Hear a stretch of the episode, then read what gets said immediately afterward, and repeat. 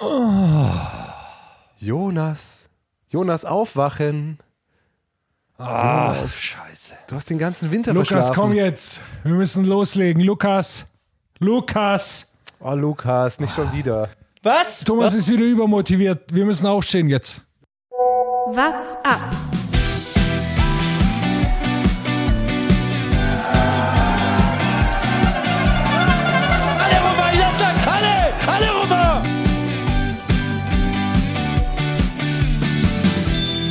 Der Radsport-Podcast. Ich würde sagen, vier Monate Winterpause reichen. Wir haben ausgeschlafen, wir sind alle wohlgenährt. Ähm, Nairo Quintana gewinnt Bergetappen. Es ist quasi jedes Jahr Februar. Der Winter ist vorbei, die Saison geht los. Es gibt irgendwelche wilden Rennen, wo wilde, wo wilde Dinge passieren. Grund genug für uns auch mal wieder loszulegen.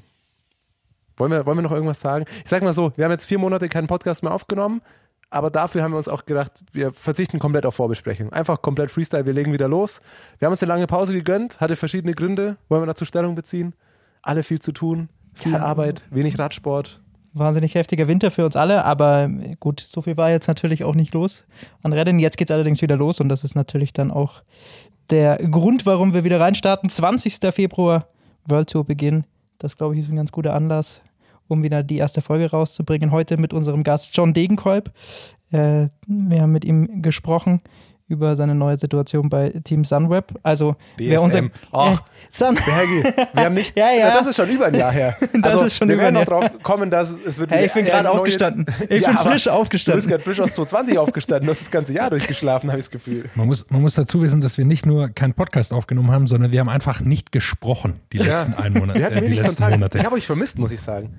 Also wirklich, ich habe viel gemacht im Winter und wir waren ja alle hier, arbeiten. Muss man auch mal da, sagen wir das mal einfach ganz ehrlich den Leuten, wir machen das ja hier einfach aus Spaß, uns macht der Podcast ja Bock, aber wir haben ja mittlerweile alle, sind wir aus unserem Studentenleben entflohen und alle haben hier mehr oder weniger seriöse Jobs. Ähm, alle in unterschiedlichen Richtungen, alle irgendwo beim Sportfernsehen, das heißt wenig Zeit gemeinsam. Jetzt haben wir ich wollte Zeit. gerade sagen, alle in sehr unterschiedlichen Richtungen. Ja, okay. Sportjournalismus im Fernsehen. Also Okay, ist schon sehr aber- spezifisch. sagen wir mal Gleich. so, sehr verschiedene Sportarten. Also von Formel 1 über Basketball, über Football zu Fußball. Es ist, es ist ein bisschen wild, aber sagen wir mal so, wir haben jetzt die Zeit gefunden am Super Bowl Sunday, wo wir uns das dann gleich mit Bier und äh, ungesundem Essen vollschlagen werden. Dachten wir uns, jetzt nehmen wir einen Podcast auf. Jetzt können wir auch mal wieder in die Saison reinstarten, nachdem uns auch ein paar Leute geschrieben haben, hört ihr auf, was ist denn überhaupt los? Nee, wir haben einfach nur verpennt. Wir hören nicht auf. Jetzt machen wir auch weiter. Ähm, wir haben wieder coole Gäste. Heute Dege, habe mich sehr darauf gefreut. Es Ich sage cool. jetzt schon, nach dem ganzen Gelaber jetzt schon, es gibt einfach vor bis zur Dege. Ja, ja, ja. Das Interview lohnt sich.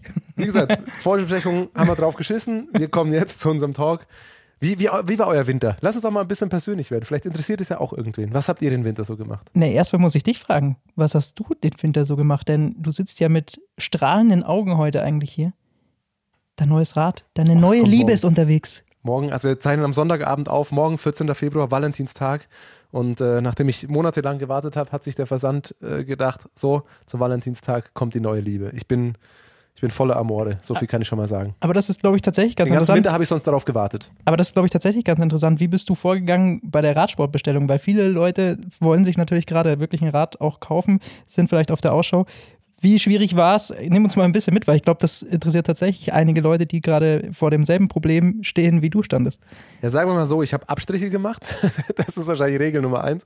Und ich habe lange gewartet. Also ich habe äh, das Rad, das ich mir jetzt letztlich bestellt habe, habe ich lange, lange schon überlegt und geguckt hier und da. Ich bin dann mal hingefahren. Also, keine Ahnung, wir werden ja nicht gesponsert oder so. Ich habe mir ein neues äh, Canyon bestellt, das ist eine deutsche Firma und bin nach Koblenz gefahren und dann halt auch mal gefragt, wie ist das denn mit, äh, mit Verschleißteilen oder mit, äh, mit Gruppen und so weiter. Und es gibt ja den einen oder anderen Hersteller, die sehr große Lieferschwierigkeiten haben. Ähm, ich weiß nicht, ob ihr die Meldung mitbekommen habt. Das wäre direkt mein Ausreißer oder Ausrutscher. Ich bin mir noch nicht ganz sicher. Ähm, der LKW, der letzte Woche entführt und ausgeraubt wurde, ich glaube Shimano-Teile im Wert von 10.000 Euro, die da gestohlen wurden. Jonas, Bergi, wer von euch war's?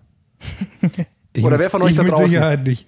Ich habe da Also, falls sowas. einer unserer HörerInnen war, bitte melden, gebt die Teile zurück oder gebt mir zumindest was davon ab. Also, sagen wir es mal so, ich habe das Rad dann letztlich nicht, äh, hätte ich es frei entscheiden können, nicht in der Konfiguration genommen. Ich habe jetzt andere Teile dran, aber ich glaube, Du hast ein Rad. Das ich habe ein Rad, es wird wunderschön, es wird toll. Äh, Ich freue mich auf das Jahr 2022, stehen ein paar Dinge an. Ähm, Aber das war mein Winter. Lange warten, jeden Tag aktualisieren, ist es jetzt verfügbar, ist es jetzt verfügbar. Eines Morgens war es verfügbar, dann habe ich direkt bestellt. Was steht an? Du hast ja schon was geteased. Was steht an, Thomas? Und damit schalten jetzt alle Radsportfans weg. Für mich steht dieses Jahr der Ironman an. Der erste Langdistanz-Triathlon, der erste Ironman, das Live-Goal. Das wird vielleicht die nächsten Wochen hier oder da mal noch erwähnt. Thomas fliegt nach Hawaii sozusagen. Ich, genau. ja, ich starte direkt durch, erste Ironman direkt auf Hawaii. Äh, man gönnt sich ja sonst nichts. Aber insofern wird viele Stunden auf dem Rad neben dem Podcast uns die nächsten Wochen begleiten. Und pünktlich zur Tour bin ich aber fertig. Ich glaube, ohne Scheiß, ich glaube, mein Ironman ist am Tag, wo die Tour beginnt. Ich weiß es nicht. Kann das sein? Das wäre schlecht für unseren Tourfunk. nach. Ja, bis dahin bin ich durch. Danach kann ich mich eh eine Woche nicht mehr bewegen. Insofern äh, passt das ja wunderbar. Jonas, wie war dein Winter? Was hast du gemacht? Ja, sehr gut. Ich habe mir vorgenommen, ein neues Lenkerband aufzuziehen. Habe ich nicht geschafft, leider. In den, in den letzten zwei Monaten. Viel oder zu anstrengend. Ja, in den letzten zwei Monaten, in denen wir keine Folge aufgenommen haben. Es wäre ja zumindest mal gut, nicht wenn du geschafft. deine Kette ölen würdest. Das wäre würde mir ja als dein Sagen wir mal so, Mitbewohner schon an, reichen. an deinem Rad könnte man das ein oder andere hier und da mal Hand anlegen, sagen wir es mal so. Da könnte mal jemand ran. Die untersten zwei Gänge funktionieren leider nicht mehr. Also wenn einer von euch beiden sich berufen fühlt, da mal äh, ranzugehen und die Kette äh, mit der Bremse ist auch irgendwas im Argen. Aber ähm, ja, noch läuft's. Ich bin zufrieden mit dem Rad. Überlegst du nicht auch, dir ein neues Rad zu holen? Wie weit Ich- bist du da? Ja, ich hatte es überlegt, ich habe ein paar im Blick in einer ganz anderen Preiskategorie wie deine. Äh, da ist, glaube ich, aber die Lieferschwierigkeiten scheinen mir noch ein bisschen größer zu sein, weil die eher auf teure Räder gerade gehen. Das ist, der, das ist tatsächlich gemein. Also bei mir wurde es letztlich auch ein teureres, als ich anfangs wollte, weil ich habe das Gefühl, wenn dann mal so, keine Ahnung, ich, ich stelle es mir so vor, da kommt eine, kommt eine Lieferung an, hier 100 Schaltungen und wo werden die rangemacht? An die Unterklasse oder an die etwas teureren Räder? Ich glaube, die Hersteller fangen oben an. Das ist meine These. Aluräder werden aktuell selten ausgestattet. Es ist bitter, aber es wird eine Zeit geben, da ist die Pandemie vorbei. Irgendwann werden auch Räder wieder normal verfügbar sein und äh, Radrennen werden ganz normal abgehalten. Bergi, Ja, dein und, das, Winter? und das ist eben der Punkt halt, ja. Ich, ich habe einfach kein Kettenöl und kein Lenkerband bekommen, sonst hätte ich das schon lange gemacht. Aber das ist leider überall. das ist Liefer, die Lüge des. Lieferschwierigkeiten, was soll man machen? Naja, Bergi, dein Winter, was steht bei dir an? Mein Winter. Das ja, ich Comeback hatte, ja, ich hatte, genau, ich bin leicht verletzt oder äh, war verletzt und bin jetzt äh, gerade in der Reha, deswegen weiß ich noch nicht genau, wo meine Ziele dieses Jahr hingehen auf dem Rad, aber ich glaube, äh, das geht dann auch ein bisschen äh, zu weit. Lass lieber über die Ziele der Leute sprechen, die wirklich Rad fahren können, ohne die jetzt zu nahe treten zu wollen. Thomas, du kannst es natürlich auch einigermaßen. Ja, ja, ja. Aber äh, was seht ihr in dieser Saison als, als große Highlights? Also wir können ja mal kurz die Eckdaten so ein bisschen sagen. Ich habe es gerade schon gesagt, 20. Februar geht's los. UAE Tour, das ist das erste World Tour Rennen. Und dann gehen wir eigentlich schon direkt rein in die äh, Klassiker-Saison. Das geht dann von Head Newsblatt bis Mailand San Remo, äh, Gent Welvegem, Flandern Rundfahrt. Also das ist dann natürlich März und Februar und dann natürlich die schöne Rundfahrtensaison. Da kann man sich, glaube ich, dieses Jahr sehr freuen, denn die Frauen nicht nur mit einem eigenen äh, Giro, sondern auch eben mit einer eigenen Tour. Deswegen freue ich mich da sehr auf die Rundfahrtensaison. Und dann hinten raus, wie immer gewohnt, Weltmeisterschaft dieses Jahr in Australien. Wie immer gewohnt, die Weltmeisterschaft in Australien. Nein, aber wie immer, dann nach der Rundfahrtensaison ist ja dann relativ schnell noch die Weltmeisterschaft. Und dann ist die eben dieses Jahr in Australien und dann ist der Saisonabschluss. Das ist der grobe Fahrplan. Ich freue mich drauf. Was ist euer Highlight? Auf was freut ihr euch am meisten? Du hast es gerade so angekündigt, das ist der Fahrplan unserer heutigen Sendung. Ja, ja, also, genau. Also jetzt, sprechen wir über das, über das und in drei Stunden dann kommen wir zum Interview. wir gehen jetzt jedes einzelne Rennen einmal durch, was wir davon erwarten auch dieses Jahr. In vier Stunden kommt Wer dann das Degenkolb-Interview. Dieses Jahr? Wer sind eure Favoriten? Ne, also um ehrlich zu sein, ich glaube, das große Highlight dieses Jahr wird tatsächlich, tatsächlich die äh, Tour de France der Frauen. Einfach weil es ein historisches Ereignis ist, weil es ähm, eine coole Strecke auch ist, was man bisher gelesen hat. Ähm, fahren ja teilweise ähnliche Strecken auch, die bei den Männern gefahren werden, zumindest auch der Anstieg nach La Super Mega Planche de Belfi, die ja dieses Jahr auch ist. Ähm, ja, es wird einfach ein Highlight. Also ich glaube, dass es für alle Frauen oder für alle Fahrerinnen das klare Ziel ist, da wird jeder äh, hinwollen, da wird jeder topfit sein. Ähm, und ich glaube, dass es ein richtig geiler Showdown einfach wird. Und ähm, ja, man muss sich einfach bewusst sein, dass es dieses Jahr ich will es nicht noch größer machen, als es ist, aber schon einfach ein Stück weit Geschichte ist, dass man da, dass man da mitverfolgen wird. Ich meine, die Tour de France äh, hat eine, eine ganz eigene Historie oder die Tour de France der Männer und ab diesem Jahr gibt es da halt eine, eine neue Geschichte. Und ich meine, wie, was gibt's Geiles, als für, für ein Ziel zu sagen, ich bin die allererste Tour de France-Siegerin der Welt, der Geschichte. Ich meine, das wird, glaube ich, Motivation für ungefähr nahezu jede äh, Fahrerin da draußen sein, die, die da Ambitionen dahingehend hat. Ich glaube, mindestens fünf Fahrerinnen wahrscheinlich, die sich realistische. Ambitionen machen können. Ist, aber ja, du hast natürlich vollkommen recht, es wird ein absolutes Highlight. Und es geht ja nicht nur um den Einfach Gesamtsieg, sondern für alle Sprinterinnen geht es ja am ersten Tag direkt ums gelbe Trikot, weil die auf dem Champs-Élysées mit ihrer ersten Etappe starten, was ich per se ganz cool finde, dass, so aufgezogen, oder dass es so aufgezogen wird. Highlight, Ist ja am selben Tag wie so ist es. die Das Herren. wird am selben Tag noch stattfinden, ne? Genau, die das starten quasi an dem oder- Sonntag. Da, in Aber der, die davor, Herren sind doch immer nee, die abends, die Herren sind davor, Abend ne? dann in Richtung Das Sonnenuntergang. heißt, wir sehen erst erste Etappe der Frauen und dann letzte Etappe der Herren. Richtig. Okay. Aber geil. Schöner, also eigentlich ein Radsportfestival in Paris, oder? Wenn du sagst, die Tour de France der Männer geht zu Ende, die Tour de France der Frauen startet, klingt nach einem guten Tag. Kann man sich anschauen. Absolut. Highlight für mich werden sich, glaube ich, zwei Sachen. Zum einen, Ganz kurz, sorry, dass ich Ja. Das ist die spannende Frage. Trinken die Frauen dann auch schon Sekt vom Champs-Élysées oder ist das. Ich bezweifle es. es geht ähnlich los, ja. Hinten So. dieses Rumgegurke und so wird angestoßen. Ja. Ehrlich mal eine ernstzunehmende Etappe in Paris, ja? Je nachdem, Sorry. wie man fragt. Ich habe dich unterbrochen, Jonas.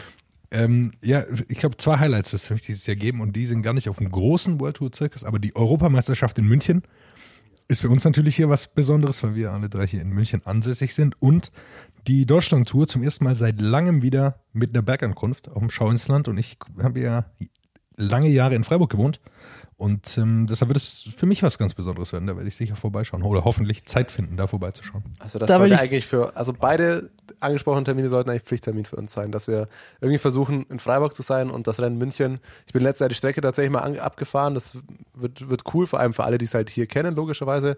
Aber die, die Europa, das Euro, Europameisterschaftsrennen im Rahmen der European Games in München dieses Jahr wird sicher ein Highlight. Ich glaube auch insgesamt bei den European Games, auch die Bahnwettkämpfe in München hier ähm, aus deutscher Sicht wird schon ein bisschen was los sein. Also für alle, falls es noch wen da draußen gibt, der in München wohnt, ich habe da richtig Bock drauf. Ich werde versuchen, möglichst viel mir irgendwie vor Ort reinzuziehen. Definitiv. Also ich glaube, das wird tatsächlich beides, sowohl die Bahnradwettbewerbe als auch die Straßenwettbewerbe, auf die man sich freuen kann. Äh, in München, was ich noch sagen wollte zur Deutschlandtour, zum Schau ins Land, da will ich natürlich Simon Geschke sehen. Er hat es hier bei uns im Podcast gesagt, das ist sein Go-To-Berg. Da will ich sehen. Vielleicht holt er den Komm. Ich glaube, mir hat ihn doch vorstellen, schon, da wird ein neuer Com aufgestellt. Ich glaube, er hat ihn, aber ich glaube, da. Nee, ich glaube, im Rennen da wird kein neu aufgestellt, ehrlicherweise. Glaubst du nicht? Ich glaube, der hat den, ähm, ich meinte auch, er hat bei uns beim Podcast erzählt, dass er den sich mal geholt hatte. Nee, er hat gesagt, er, müsste, sich, er müsste richtig es mal trainieren. wieder versuchen und ich glaube, zwei Wochen später Genau. hat er ihn dann geholt. Ja, Er hat gesagt, er uns- müsste eher richtig tief gehen, das macht er im Training nicht. Und dann sage ich, gut, wenn jetzt hier Deutschland, oder da kommt er selten dazu im Training, er hat es dann während Corona vielleicht mal angegangen, ich müsste es nochmal nachgucken. Aber Aber, auch der Tipp an alle Hörer, hört einfach die Folge nochmal an, dann wisst ihr, was er gesagt hat. Wir wissen es offensichtlich nicht mehr. aber er, ähm, wenn er es noch nicht probiert hat, dann wäre das ja ein Rennen, da muss er es ja dann quasi probieren. Das ist doch der richtige Zeitpunkt. Da kann er ihn sich holen, den kommen. Ja, also ich muss auch einfach sagen, dass es der Deutschland-Tour, glaube ich, brutal gut tut, ähm, dahingehend, dass du so eine Etappe noch mit reinnimmst, weil klar schaut man sich aus deutscher Sicht an, ist ja ganz cool, aber auch aus sportlicher Sicht äh, letztes Jahr, also die sind in eine Viertagesrundfahrt, die gefühlt die nur dadurch entschieden wird, wer holt sich wo mal die Bonussekunden und wer hat am Ende drei Sekunden äh, vor dem anderen oder hat dann irgendwie die Etappe gewonnen, der gewinnt auch die Gesamtrundfahrt, das hat irgendwie so ein bisschen an, also für mich hatte war das immer der Gesamtsieg der Deutschlandtour sportlicher Welt immer ein bisschen schwierig. Ähm, und das wird sich dieses Jahr mit eben einer Etappe mehr. Es wird ja auch einen Prolog geben, glaube ich. Und eben der Bergankunft am Schau ins Land reisen, äh, am Schau ins Land, ähm, äh, wird das eine andere, also wird die Deutschlandtour sofort einen, einen ganz anderen sportlichen Stellenwert oder den sportlichen Wettkampf dann noch haben. Also ich habe es gerade nochmal nachgeschaut. Schau ins Land, Simon Geschke auf vier. Zwei Minuten 40 hinter dem Führenden. Wer ist das? Pete Dingens. Pete Dingens. Ja, okay. Ich werde, da, noch, ich werde da Nachforschungen antreiben. Äh, bis, bis zu dieser Etappe werde ich das Segment analysiert haben und äh, gucken, was da los war. Von wann ist die Leistung von Simon Geschke? Steht da ein Datum dran? Kannst du nicht sehen. So gut kenne ich mich bei Strava nicht aus, dass ich Daten Jonas. hier rausfinden kann. Okay, wir sind noch im Winterschlaf. Auch die Stravazen sind heute noch, äh, noch etwas unausgeschlafen. Aber wir geloben Besserung die nächsten Wochen und spätestens bis zur Deutschlandtour werden wir da alles aufgearbeitet haben. Ja, ich muss sagen, worauf ich mich nicht Darf am ich auch ein Highlight sagen oder dürft nur ihr eure Highlights nennen? Okay. Nein, ich möchte äh, einmal noch den fünften, dritten hervorheben. ist vielleicht der langweilige Call, aber es ist für mich immer das Rennen, mit dem das Radsportjahr wirklich losgeht. Weil an, bei Strade Bianche, da habe ich dann das erste Mal richtig das Gefühl, okay, jetzt sind wir wieder da, jetzt geht's richtig los, jetzt wird hier Rennen gefahren, jetzt geht's hier um Siege. UAE-Tour, alles schön und gut und all diese Vorbereitungsrennen, klar, da wird natürlich auch um jeden Sieg gekämpft, aber bei Strade Bianche, das ist das erste Ding, wo es wirklich um richtig, richtig viel geht und ich glaube, das wird wieder geil. Ich freue mich drauf und für mich immer der Startschuss der Radsaison, der inoffizielle. Kannst du mit UAE schon mal diskutieren, weil ich glaube, den ihr erstes Highlight ist die UAE-Tour. Ja. Würde ich jetzt fast mal tippen. Das ist ja schön, das können sie ja machen. Ja, aber grundsätzlich, ich meine, ich bin, ich bin auch ein großer Fan von Strade und allein die Ausgaben die letzten Jahre, ich meine, die Attacke von Van der Poel letztes Jahr war, glaube ich, mit eines meiner Gesamthighlights des ganzen Jahres. Der wird leider nicht dabei sein. So viel, glaube ich, kann man Wahrscheinlich sagen. nicht, können wir vielleicht gleich nochmal drauf kommen, aber grundsätzlich einfach, dass es jetzt wieder losgeht. Ich meine, äh, nicht nur, dass wir vier Monate uns wenig gesehen haben oder insgesamt waren irgendwie gefühlt, Pro Cycling Stats war bei mir eine Zeit lang Standardseite, die immer offen war. Ich habe sie seit langem nicht mehr besucht und die letzten Tage steige ich langsam wieder so ein und jetzt, wenn man eben den Kalender vor sich hat, Strade Bianca sind nur noch drei Wochen. In zwei Wochen Omloped Newsblatt und dann, ganz ehrlich, du hast dann wieder jede, du hast nach, direkt nach Strade kommt Paris Nizza, Tirreno Adriatico, Manazanemo, du hast, du weißt wieder jedes Wochenende, alles klar, hier das Rennen und das Rennen und das Rennen und wir sind auch noch in der vorteilshaften Position aktuell, muss man leider traurigerweise sagen. Es hat sich kaum noch jemand verletzt und Anfang der Saison finde ich immer, die meisten, alle sind immer noch am Start und äh, man hat noch die ganze Vorfreude, ähm, auch wenn die ehrlicherweise, und das gehört auch zu diesem Jahr schon wieder dazu, äh, ein bisschen ja, getrübt wurde durch äh, den, den Unfall um Egan Bernal. Wahrscheinlich werden es viele tatsächlich sogar mitbekommen, haben ja schon ein paar Wellen geschlagen, der aber sehr, sehr schwer verletzt ist und da kann man, will ich jetzt gleich mit Spekulation anfangen, aber ihm geht es aktuell nicht so gut und ich glaube, wir werden ihn jetzt nicht so schnell wieder auf dem Rad sehen. Und das gehört ja dann auch wieder zum Radsport ja dazu, dass man auch weiß, okay, man kann sich jetzt auch wieder auf die Tour freuen oder auf die Rundfahrt und auf dies und das, aber bis dahin wird es wieder ein, zwei Fahrer aus irgendwelchen Gründen äh, geben, die wieder nicht dabei sind und das noch die Vorfreude aufs neue Jahr. Alle sind fit, alle trainieren. Krasse Bilder auf jeden Fall von Egan Bernal. Er ist äh, aus dem Krankenhaus wieder raus, äh, selbstständig gelaufen, äh, was wir gesehen haben, allerdings noch in einem Korsett und sehr langsam. Trotzdem natürlich schön zu sehen, dass er es auf eigenen Füßen äh, die Türen da verlassen konnte. Gute Besserung natürlich an, an der Stelle an Egan Bernal. Ähm, ja, ich glaube, viel mehr können wir dazu nicht sagen. Dazu sind wir zu weit weg, wollen auch nicht hier rumspekulieren, außer zu sagen, gute Besserung an, an Egan Bernal. Und der andere Verletzte ist eben äh, Mathieu van der Poel. Auch der musste nochmal operiert werden. Ähm, Immer noch wegen Knie. seiner Olympia-Verletzung, glaube ich, oder? Oder war es am Knie? Also was? äh, Nee, das geht um, es geht um seinen Rücken, äh, Ah, es ja, geht um die Bandscheibe wohl. Ähm, und das hat nicht geholfen, die, äh, die Verletzung bei Olympia, aber es war wohl nicht äh, ausschlaggebend dafür. Okay. Also es war, äh, also er hat einfach, derselbe Bereich, glaube ich, ne? Oder? genau, also es war, er ist da auch draufgefallen, aber daran lag es nicht, sondern er hatte schon immer wieder Probleme damit und jetzt mussten sie es mal angehen und, und operieren. Ne? Aber habt, aber du schon gesagt hast, den wird man bei Strade wahrscheinlich nicht sehen. Ich habe jetzt da nichts mitbekommen. Ist er, also weiß man, wie lange der raus ist? Oder? Ich glaube nicht, dass er schon wieder äh, fit ist, was ich gehört habe, aber ähm, ohne jetzt ein genauen, genaues Line-up für die Strade zu kennen, war jetzt einfach meine Vermutung.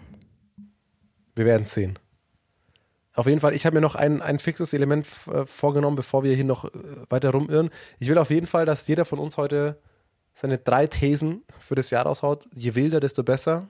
Ist zumindest mein Geschmack immer. Also wir brauchen jetzt nicht spekulieren, oh, Tadej Pogacar gewinnt vielleicht die Tour de France, was auch immer. Ähm, ich will die wildesten Thesen sein. Wollen wir noch auf, auf Rennen sprechen? Gefühlt sind jetzt ja auch gerade schon wieder vier irgendwelche Rundfahrten, wo, ja, gefühlt hat die Koenig eh schon wieder fünf Siege dieses Jahr in, in sieben Rennen oder so. Mein Highlight, das kann ich einfach jetzt schon sagen. Oh, es klingelt an der Tür. Da muss ich kurz aufmachen. Dann mach kurz auf. Wir unterbrechen kurz für eine, für eine Sekunde. Jonas, wollen wir einfach Wir weitersprechen? machen einfach weiter. Wir machen einfach weiter. Uns doch Weil ich- egal, was Lukas hier Ach, treibt. raus mit dem. Aber ich muss sagen, Nairo Quintana, es ist Februar, man sieht es daran, Nairo Quintana ist wieder die Maschine schlechthin. Ich sag, Februar Nairo ist über Peak Pogacar. Meine These. Deutlich drüber. Das ist Der Wahnsinn, junge oder? Kolumbianer. Der hat heute wieder eine Attacke gezündet, hat Alaphilippe da mal dermaßen stehen gelassen. Ah, das war ein Traum. Ah, ist halt dann auch Alaphilippe. Also Alaphilippe ist, ich glaube, dass man der mit dem Tour de France-Gewinn hat er abgehakt. Er ist wahrscheinlich ziemlich glücklich, Alaphilippe, dass das, äh, der WM-Kurs wieder so schwer wird, dass er es nochmal gewinnen kann. Ähm, aber ja, äh, Quintana hat letztes Jahr auch schon so gemacht. Er piekt äh, immer schon im Februar, kann man jetzt drüber diskutieren, ob es gut ist oder schlecht. Wir werden sicherlich irgendwann die Saison auch nochmal über Vielleicht hält das dieses Jahr einfach durch. Ja, glaube ich erstmal nicht. Du wirst es gleich nochmal bei deiner These vertreten, aber grundsätzlich muss man ja für Akea Samsic sagen, äh, dieses Jahr sollen die UCI-Punkte erstmal eine große Rolle spielen und da zählen diese Punkte auch dazu. Deshalb, wir werden da nochmal, glaube ich, irgendwann tiefer ansteigen in die ganze Nummer. Ja, wir, das kann man auch so viel vorwegnehmen. Darüber wird es auch gleich mit, äh, mit John Degenkolb noch gehen, weil das wird tatsächlich, und auch da bin ich dieses Jahr sehr gespannt, für einige Teams ein Thema werden. Ähm, die UCI-Punktewertung, also grundsätzlich das, die oder die World Tour-Wertung, weil man ja sagen muss, es gibt ein paar Teams, die, die aktuell keinen World Tour-Status haben, die aber fleißig Punkte sammeln die letzten zwei Jahre. Bestes Beispiel äh, Alpecin Phoenix zum Beispiel, wo man sagen muss, die werden aufsteigen. Also beziehungsweise es gibt ja diese Anzahl an World Tour Lizenzen und es ist ja wirklich wie ein bisschen Auf- und Abstieg und es gibt ein paar Teams, die dieses Jahr gucken müssen, dass sie Punkte sammeln und da gehört zum Beispiel DSM dazu. Also diese Regel gibt es irgendwie, glaube ich, schon seit vier Jahren eigentlich, aber bisher hat es einfach noch nicht stattgefunden. Aber Team Phoenix ist ein anderer Fall. Ich glaube, die hätten aufsteigen können in die, in die World Tour im Grunde, die wollen es nur nicht weil das für sie ein Nachteil ist im Grunde. Sie haben nicht das breiteste Team, sie haben ein sehr starkes Team, aber nicht das breiteste Team. Und wenn man World Tour ist, dann muss man zu allen rennen. Und die wollen aber auch nicht zu allen rennen. Also die, die haben jetzt erstmal kein Interesse daran, zur Catalunya-Rundfahrt zu fahren. Da sparen sie sich das Geld, fahren die Rennen, die sie eh gewinnen können, da gehen sie dann hin und, und nehmen teil. Aber das ist für sie ein Vorteil. Und ich bin mir ziemlich sicher, dass, ähm, dass die UCI diese Sonderregel abschafft. Es gilt also quasi, die beste Zweitligamannschaft wird immer eingeladen. Und das ist aktuell immer Alpecin Phoenix, weil sie zu stark sind. Und ich bin mir ziemlich sicher, dass Sagt sie. man Zweitliga im Radsport? Ja, weiß ich nicht. Nennt man? wir, wir sagen das ja, einfach. Äh, Für, wie auch immer. Genau, äh, Lukas hat natürlich recht, da wird es einen Fachterminus geben, der mir allerdings gerade nicht geläufig ist. Und ich bin ziemlich sicher, dass sie das abschaffen werden, weil ähm, Alpecin Phoenix einfach einen großen Vorteil sich erarbeitet hat über diese äh, Sache, wie sie es angehen und, und äh, einfach nicht so viel Geld bezahlen müssen wie die anderen Teams. aber ich glaube schon, dass es für, also auch so, so Teams wie Lotto Sodal oder so, wo du weißt, die brauchen einfach, du brauchst für Punkte und dafür vor allem Siege.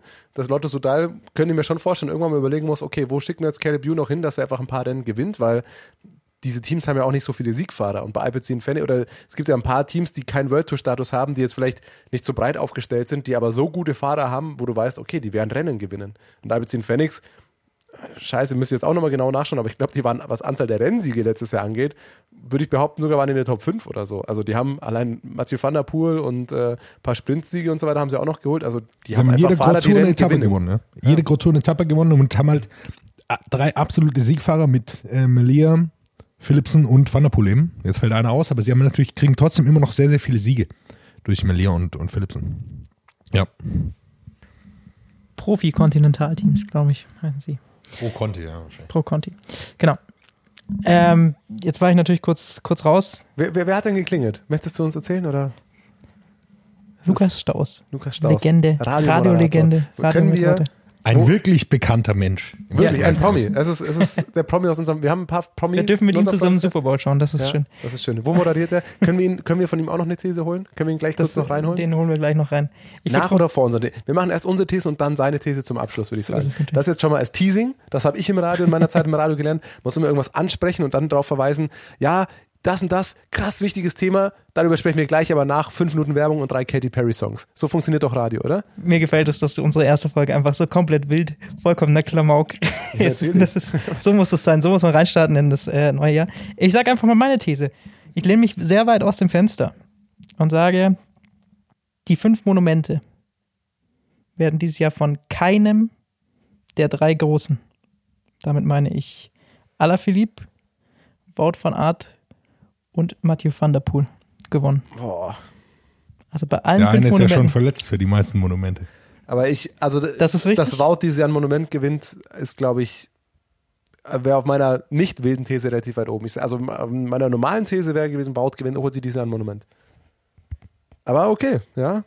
Aber hm, müssen wir mal durchgehen. Ich glaube, dafür gibt es äh, zu viele interessante Fahrer, die da jetzt auch noch mitspielen. Pitcock ist in super Form. Ich habe ihn, Cross WM jetzt gewonnen. ich hab ihn bei der Cross-WM gesehen. Holy shit. Also es war natürlich auch Wout von Art nicht dabei. Deswegen habe ich ihn jetzt im direkten Duell nicht gesehen. Es ist natürlich eine wilde These. Ja, aber Äh, genau das wollen wir hören. Das wollte Aber ich, das wollte ich ich- gerade fragen. Wir haben das vorher jetzt natürlich, weil unser Vorgespräch nicht weggefallen ist. Werden einfach, stellen wir einfach Thesen auf oder äh, weil die so wild sind, werden die direkt von allen anderen wieder zerpflückt. Ich weiß noch nicht, wie wir da vorgehen sollten. Naja, also Wir können ja darüber diskutieren oder wir lassen die These so stehen. Also ich, ich würde jetzt sagen, die These wird nicht eintreten, aber ich weiß auch, dass alle Thesen, die ich hier habe, nicht eintreten werden. Insofern. Na, es ist eine These, von der ich schon glaube, dass sie eintreten kann und ich lehne mich weit aus dem Fenster und sage, äh, ja, ich glaube nicht, dass einer der drei gewinnt. Ich glaube nicht, dass Alaphilippe wirklich ähm, da anknüpfen kann, wo er vor zwei, drei Jahren schon mal war. Das hat man die letzten Jahre immer gesehen. Klar, er ist Weltmeister, das ist keine Frage, aber irgendwie habe ich bei ihm so das Gefühl, dass ihm so allmählich immer mehr der Punch und diese Überlegenheit, die er mal hatte, so ein bisschen verloren geht. Das sehe ich bei ihm. Mathieu van der Poel ist noch ein zu großes Fragezeichen. Er hat jetzt äh, wieder in Spanien angefangen, auf dem Rad zu sitzen. Allerdings bezeichnet er es noch nicht als Training. Das heißt, bei ihm dauert es noch sehr lange. Soweit gehe ich überall mit, aber Wout. Wout ist äh, das große Problem. Und bei. Der ist gar nicht so schlecht, meine ich. der ist nicht so schlecht, das ist das Problem. Ich sage also mal so. Da, ich glaube, also ich glaube tatsächlich, dass es das Wout dies Jahr einfach noch mehr rasieren wird als letztes Jahr. Das, ich glaub, was ich Wout bei dieses Jahr Wout- die Freigabe für das grüne Trikot bekommt und sich mindestens ein Monument dazu holt. dass ich bei, was ich bei Wout ähm, eben manchmal sehe, ist, dass er dann doch taktisch, meistens natürlich, wenn Van der Poel dabei ist oder sowas, auch mal Fehler macht. Natürlich sehr, sehr, also er ist taktisch auch auf einem super Niveau, aber er macht dann in solchen Momenten auch ab und zu Fehler. So kann es eintreffen. Und ähm, ich glaube, dass tatsächlich Pitcock dieses Jahr ein äh, Monument gewinnt, tatsächlich sogar gegen Wout von Art. Wir haben es letztes Jahr schon gesehen, beim Amstel Gold haben sie sich duelliert. Es kommt aufs Fotofinish noch drauf an, aber sonst. Okay, ja. Das ist deine These. Kann ja jeder seine Meinung haben. Jonas? Next one up. Äh, UAE gewinnt alle drei Grand Tours dieses Jahr. Wild. Okay. Macht Pogi 2 dabei? Inkludiert das in deiner These oder ist das. Muss, ich- muss ich das jetzt erklären, weil was ich damit Also, meine? du musst schon deine ja Argumente dafür. okay. Zumindest ganz kurz, Also das muss man vielleicht kurz dazu erläutern, weil Pogacar hat ja die letzten Jahre oder letztes Jahr zumindest auch schon vorab angekündigt, dass er Tour und Vuelta fahren wird und dann hieß es, nee, er bleibt doch nur bei der Tour für dieses Jahr. Heißt es aber wieder, nee, dieses Jahr wird er wirklich auch mal zwei Grand Tours angehen. Genau davon gehe ich aus und ich gehe davon aus, dass Joao Almeida den Giro gewinnen wird. Und Pogacar die Tour. Ja, so. Würde sich's erklären. Schöne ist, ein Teil deiner These wird durch meine These gleich widerlegt. Aber so viel zum Teasing. Dann kann sie ja gar nicht stimmen. Also, weil wir wissen ja, dass Thomas These stimmt, also ist deine auf jeden Fall falsch. Schau Jonas. Almeida gewinnt den Giro. Das halte ich tatsächlich aus, aus den drei Predictions für das gewagteste. Ich bin gespannt. Aber ich, ich bin, vor allem, da, darüber kann man natürlich jetzt diskutieren. Ich hoffe, dass wir es dieses Jahr wirklich sehen, Pogi mal bei zwei Grand Tours und dann bin ich sehr gespannt, wie er zum Und ich Beispiel will bei der Duell. Vuelta noch, Pogacar gegen Roglic sehen. bei der Vuelta oder bei der Tour? Immer. Fährt Roglic Immer. dieses Jahr Immer. wirklich mal nur die Bei Tour? jedem oder? Rennen am liebsten. Ja, natürlich. Das. Das äh, hatte ich noch vergessen. Pogacar wollte ich natürlich auch noch erwähnen dazu. Der schnappt nämlich Wout eben auch noch das ein oder andere Monument weg. welche, welche, welche greift er dieses Jahr an und wann schafft er die fünf? Aber Ronde von Flandern macht so er dieses Jahr. Ich glaube, auch Flandern hat er dieses Ja. Jahr angekündigt. Ich glaube, dass er sogar Paris-Roubaix fahren will, aber ich glaube, das wird das Schwierigste für ihn zu gewinnen werden. Das wird, glaube ich, nicht. Aber- machen, Das wird auch noch irgendwann die Frage sein, holt er sich, wann holt er sich alle fünf? Wir greifen zu weit. UAE gewinnt alle drei Grand Tours. Ja, also ich würde sagen, dass wahrscheinlich, wo man am wenigsten dagegen reden kann, wird wahrscheinlich die Tour sein, weil das Pogacar die Tour gewinnen kann, darüber braucht man nicht reden. Dass er, wenn er die Vuelta angeht und fit bleibt, wer die Tour gewinnen kann, kann auch die Vuelta gewinnen. Ist nur die Frage, aber den Tour- und Vuelta-Sieg, den gab es ja schon. Ist die Frage, gewinnt Schau Almeida den Giro? Es gibt relativ wenig Zeitfahrkilometer, was für Schau Almeida, glaube ich, ein Nachteil ist, weil er ja normalerweise seine guten Ergebnisse durch gute Zeitfahren geholt hat. Und es ist die Frage, wie, wie gut er im neuen Team direkt schon zurechtkommt. Ich meine, das muss man auch dazu sagen. Schau Almeida hat sein Team gewechselt letztes Jahr bei De Koenig. Nicht, dass da immer alles 100%ig gut für ihn gelaufen ist oder er zum letzten 100%ig zufrieden war. Aber ich werd vor allem, ich bin vor allem gespannt, weißt du zufällig, mit welchem Team UAE hinfährt zum Giro? Oder das ist wahrscheinlich noch nicht weiter genau. bekannt? Ja. Aber ja, ich glaub, ein paar sind Giro bekannt, fahren, aber ne? ja, die werden da fahren, die werden. Ulissi wird da mit Sicherheit dabei sein, also die werden schon ein paar Leute dahin schicken, aber er ist natürlich, ich finde ihn einfach super stark. Er hat letztes Jahr ist er, glaube ich, noch Sechster geworden, obwohl er da am Anfang immer auf Evenepoel warten musste. Er hat jetzt gerade im Herbst der letzten Saison super viele Etappenrennen nochmal gewonnen, super viele Etappen äh, in diesen Etappenrennen sich geholt. Also der ist schon sehr, sehr stark drauf und ich glaube, er ein, hat da eine große Chance, das, äh, das Ding zu gewinnen.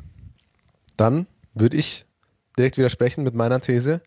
Die wird nämlich sein, Akeas am Sieg kommt zur Besinnung. Und mit einem Nachsatz, der dafür wichtig ist, sie checken, dass es keinen Sinn macht, mit Nairo zur Tour zu fahren. Sie schicken ihn zum Giro und Nairo gewinnt den Giro. Ja, gut. Okay, also äh, Jonas Was, hat recht. ja, Jonas hat recht. Das äh, haben wir damit mit dieser These widerlegt. Also, meine These wird hier so abgelächelt. Ja. Habt ihr heute Ja. Nairo gesehen? Habt ihr heute Nairo gesehen? Du hast keine Argumente dafür. Also, also sag mal so, Nairo hat dieser schon eine Rundfahrt gewonnen. Hat Schau dieser schon eine Rundfahrt gewonnen? Hm.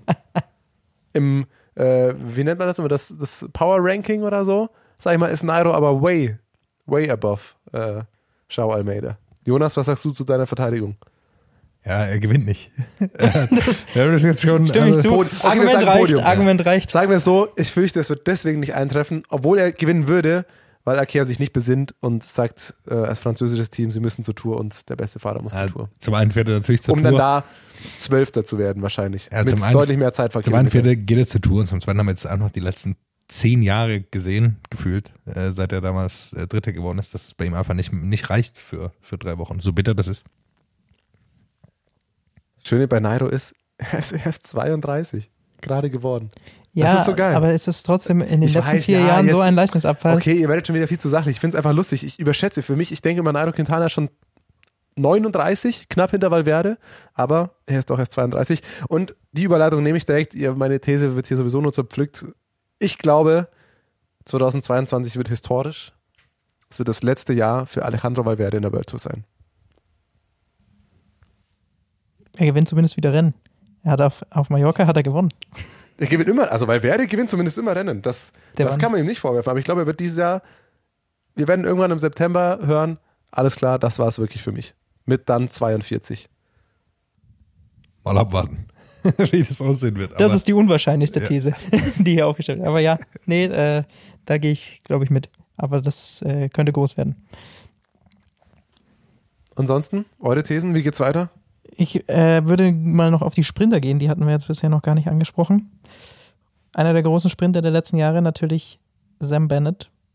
Erlebt aber dieses Jahr den Murkoff-Kater und wird keine einzige Grand Tour-Etappe gewinnen.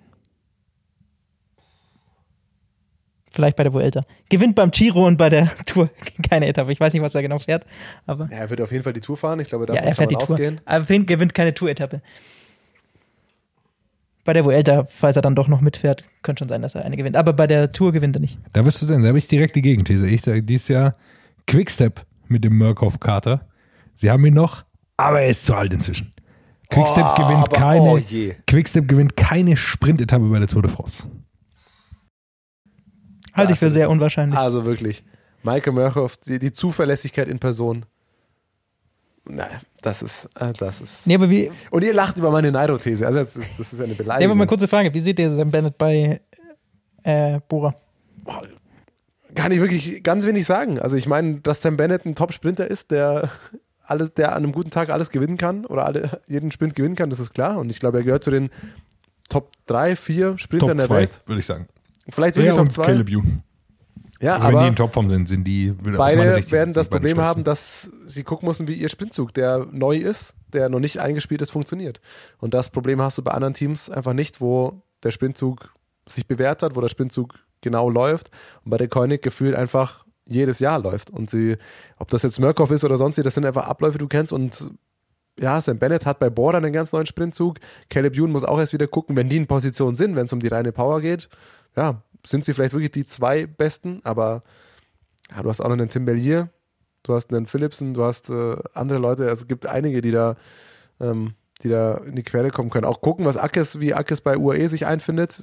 Ich glaube, fürchte zwar, dass er jetzt keine ganz, ganz großen Rennen, also Tour oder so, auf gar keinen Fall fahren wird, aber ja, also ich glaube schon, dass Sam Bennett Rennen gewinnen wird. Ob es bei der Tour zu einer Etappe reicht, ja, da wird auch, wird auch drauf, auf, drauf ankommen, wie sehr legt Wout van Aert drauf an, ähm, wie laufen die, die Sprintankünfte insgesamt, aber ich hoffe einfach mal, ehrlich gesagt, dass es dieses Jahr bei der Tour zum Beispiel mehr Top-Sprinter geben wird, die wirklich um die Platzierungen fahren, weil das war das, was mir letztes Jahr bei der Tour wirklich gefehlt hat. die auch in Form sind, muss man dazu sagen. Also Demar ist kompletter Ausfall gewesen die letzten Jahre.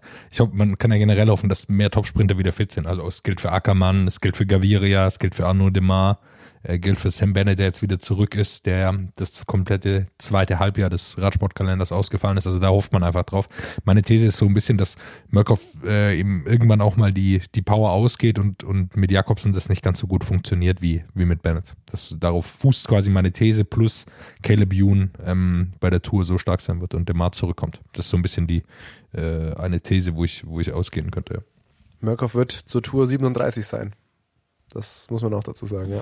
Jetzt muss man immer rechnen, in normalen Rad, Radsportjahren oder halt in Valverde-Jahren. Ich weiß nicht. Das wird sich noch rausstellen, in welchen, in welchen Jahren Murkoff gemessen wird. Das ist wie so, bei, bei Hundejahren sind sie äh, deutlich kürzer als Menschenjahre, aber bei Valverde-Jahre sind quasi deutlich länger.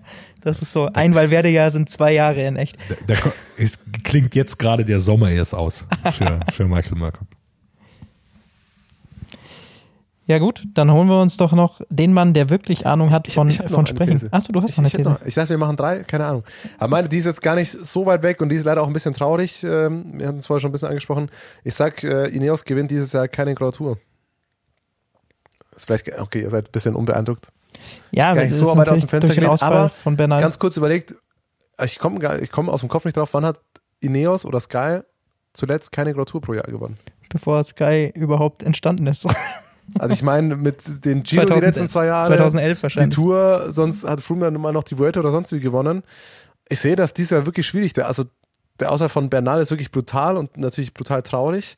Jetzt äh, Carapaz ähm, mit Covid raus. Mal gucken, wie da. Carapaz wird, denke ich mal, ihr Fahrer. Normalerweise wäre er wahrscheinlich der für den Giro gewesen, um jetzt ein bisschen in die Mutmaßung doch einzusteigen, was auch ein bisschen dumm ist. Aber ich kann mir vorstellen, dass logischerweise durch den vorersten Ausfall von Bernal sich da ein paar Pläne umschmieden. Mal gucken, wenn die dann zu, zu, zu Tours schicken. Können wir auch vorstellen, dass dann doch Carapaz wieder die Tour fahren wird.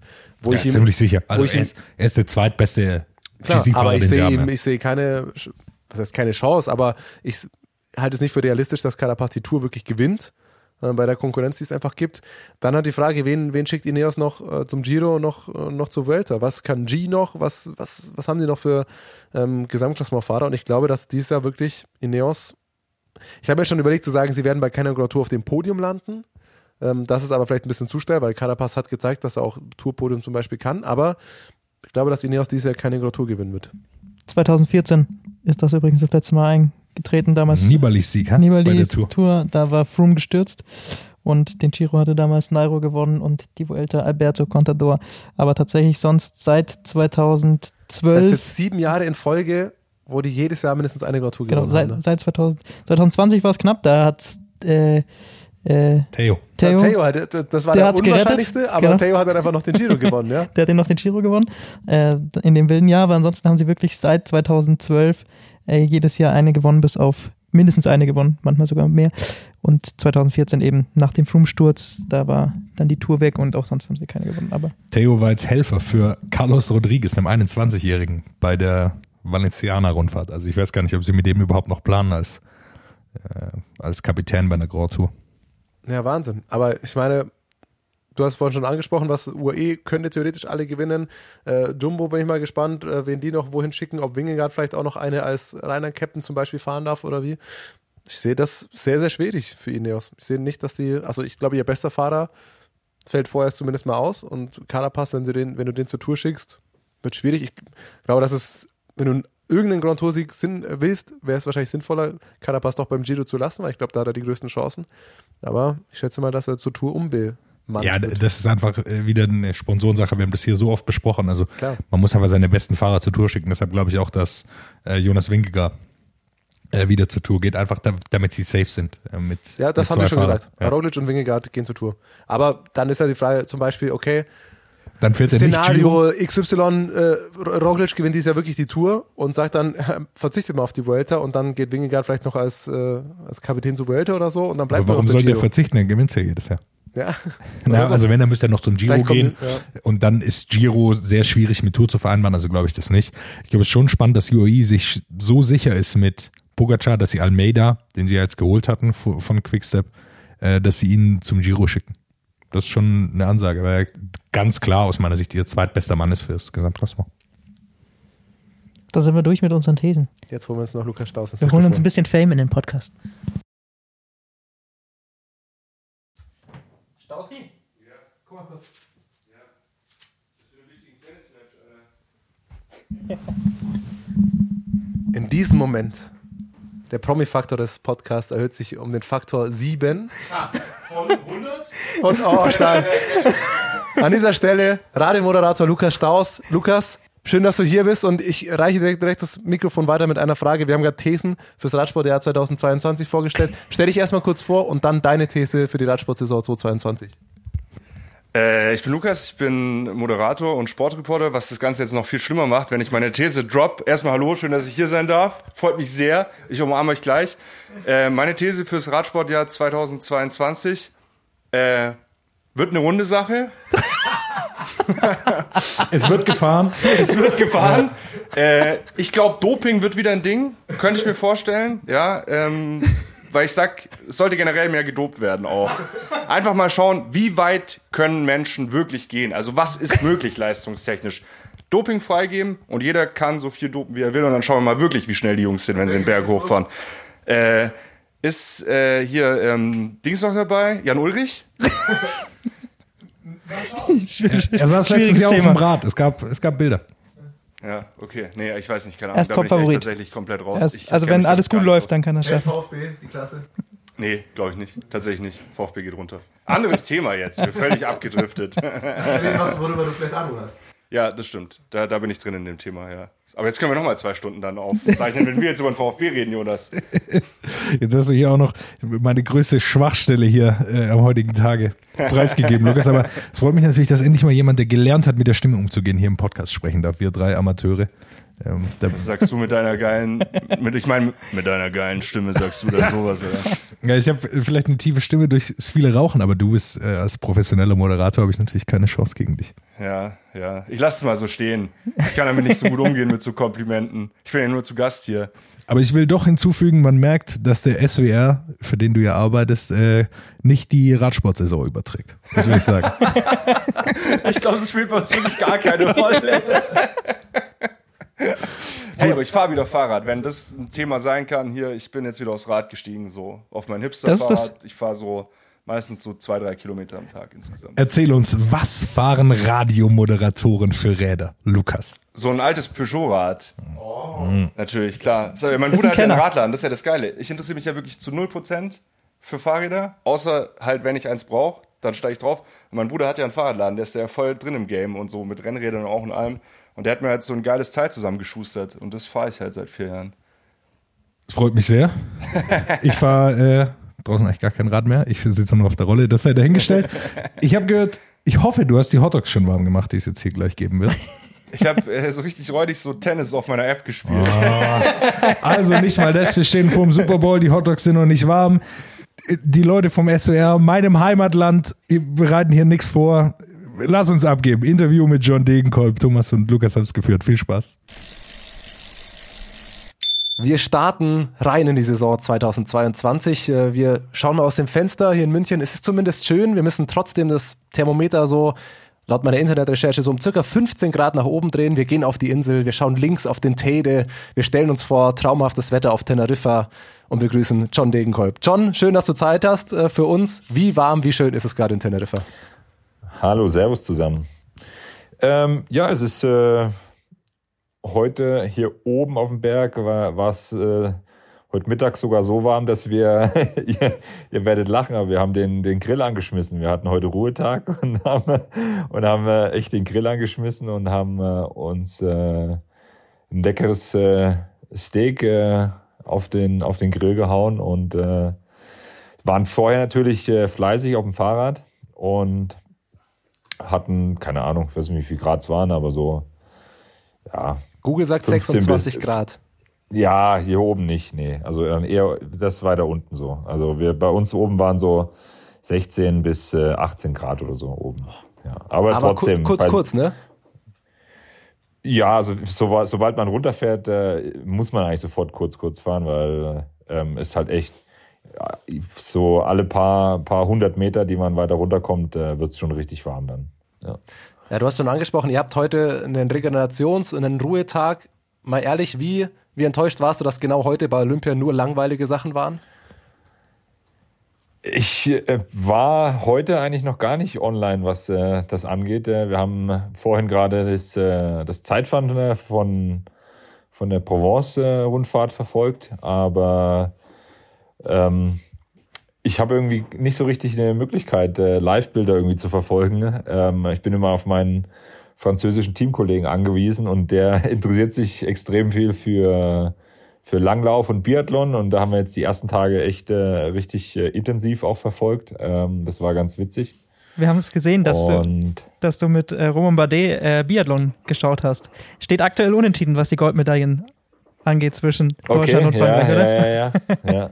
Wer gewinnt am Ende das Duell? Nee, ich glaube, ich glaube, äh, im Allgemeinen äh, ähm, sind die Deutschen im Moment äh, auf einem ganz guten Kurs, was die Medaillenringe angeht. So, ja. ja, das sowieso, ja.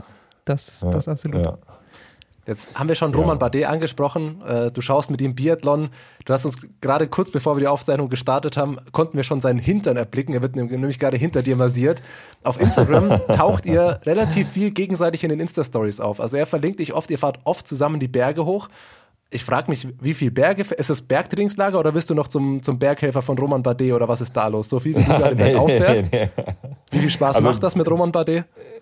Ähm, also ich fahre viel bergauf, aber ich fahre nicht so viel bergauf äh, mit Roman zusammen, weil das äh, ist, äh, ist eigentlich nicht, fast nicht möglich, äh, dann zumindest nicht äh, in, einer, in einer Ausdauereinheit äh, oder in einer, in einer Grundlageneinheit, weil wenn er praktisch Grundlagenausdauer fährt, dann muss ich schon in meinen Spitzenbereichen dann gehen, um dann überhaupt mitkommen zu holen. Und äh, ist schon, schon krass, was man ähm, dann halt einfach an, an Leistungsunterschied hat, ähm, was, was einfach das Gewicht schon einfach ausmacht.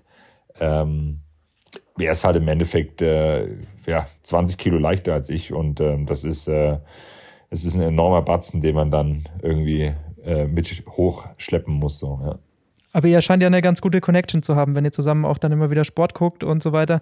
Also scheint ihr da einen ganz guten Buddy gefunden zu haben denke, das allgemein, wir sind hier zu fünft und ähm, wir haben hier echt eine, eine, super Truppe, die sich gut versteht und die dort, äh, ja, halt einfach, wir, wir müssen uns auch gut verstehen, sage ich mal. Wir sind hier in so einem Ferienhaus und äh, haben, haben eine Küche gemeinsam, haben ein Badezimmer mit einer Toilette zu, ähm, gemeinsam und haben dort äh, ja schon so ein bisschen Arrangements halt einfach zu treffen, die man, äh, dass man einfach ja, sich, äh, sich nicht auf den Geist geht und auf die Nerven geht. So, ja.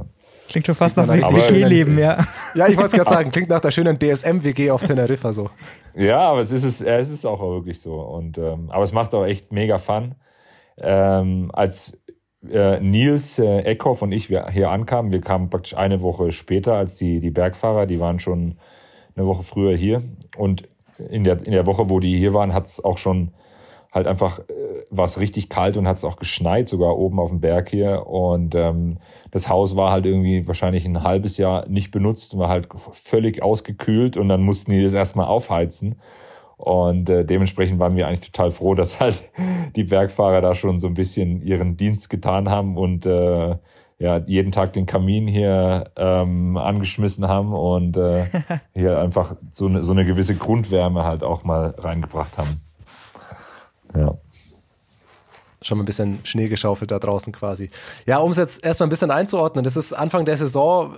Viele Teams haben neue Trikots, ähm, neue Namen und du hast ja vor allem jetzt, du bist auch in einem neuen Team, ne? Also das hat wahrscheinlich oder vielleicht hat es noch nicht jeder mitbekommen. Äh, seit dieser Saison wieder, wieder, muss man sagen, bei DSM unter Vertrag. Groß vorstellen muss man dich, glaube ich, nicht. Ähm, jeder, der mal ein bisschen Radsport geguckt hat, äh, kennt wahrscheinlich deinen Namen. Die größten Erfolge, Paris-Roubaix gewonnen, äh, Mailand Sanremo gewonnen, zehn Etappen bei der Vuelta, das könnte ich jetzt ein bisschen was aufzählen.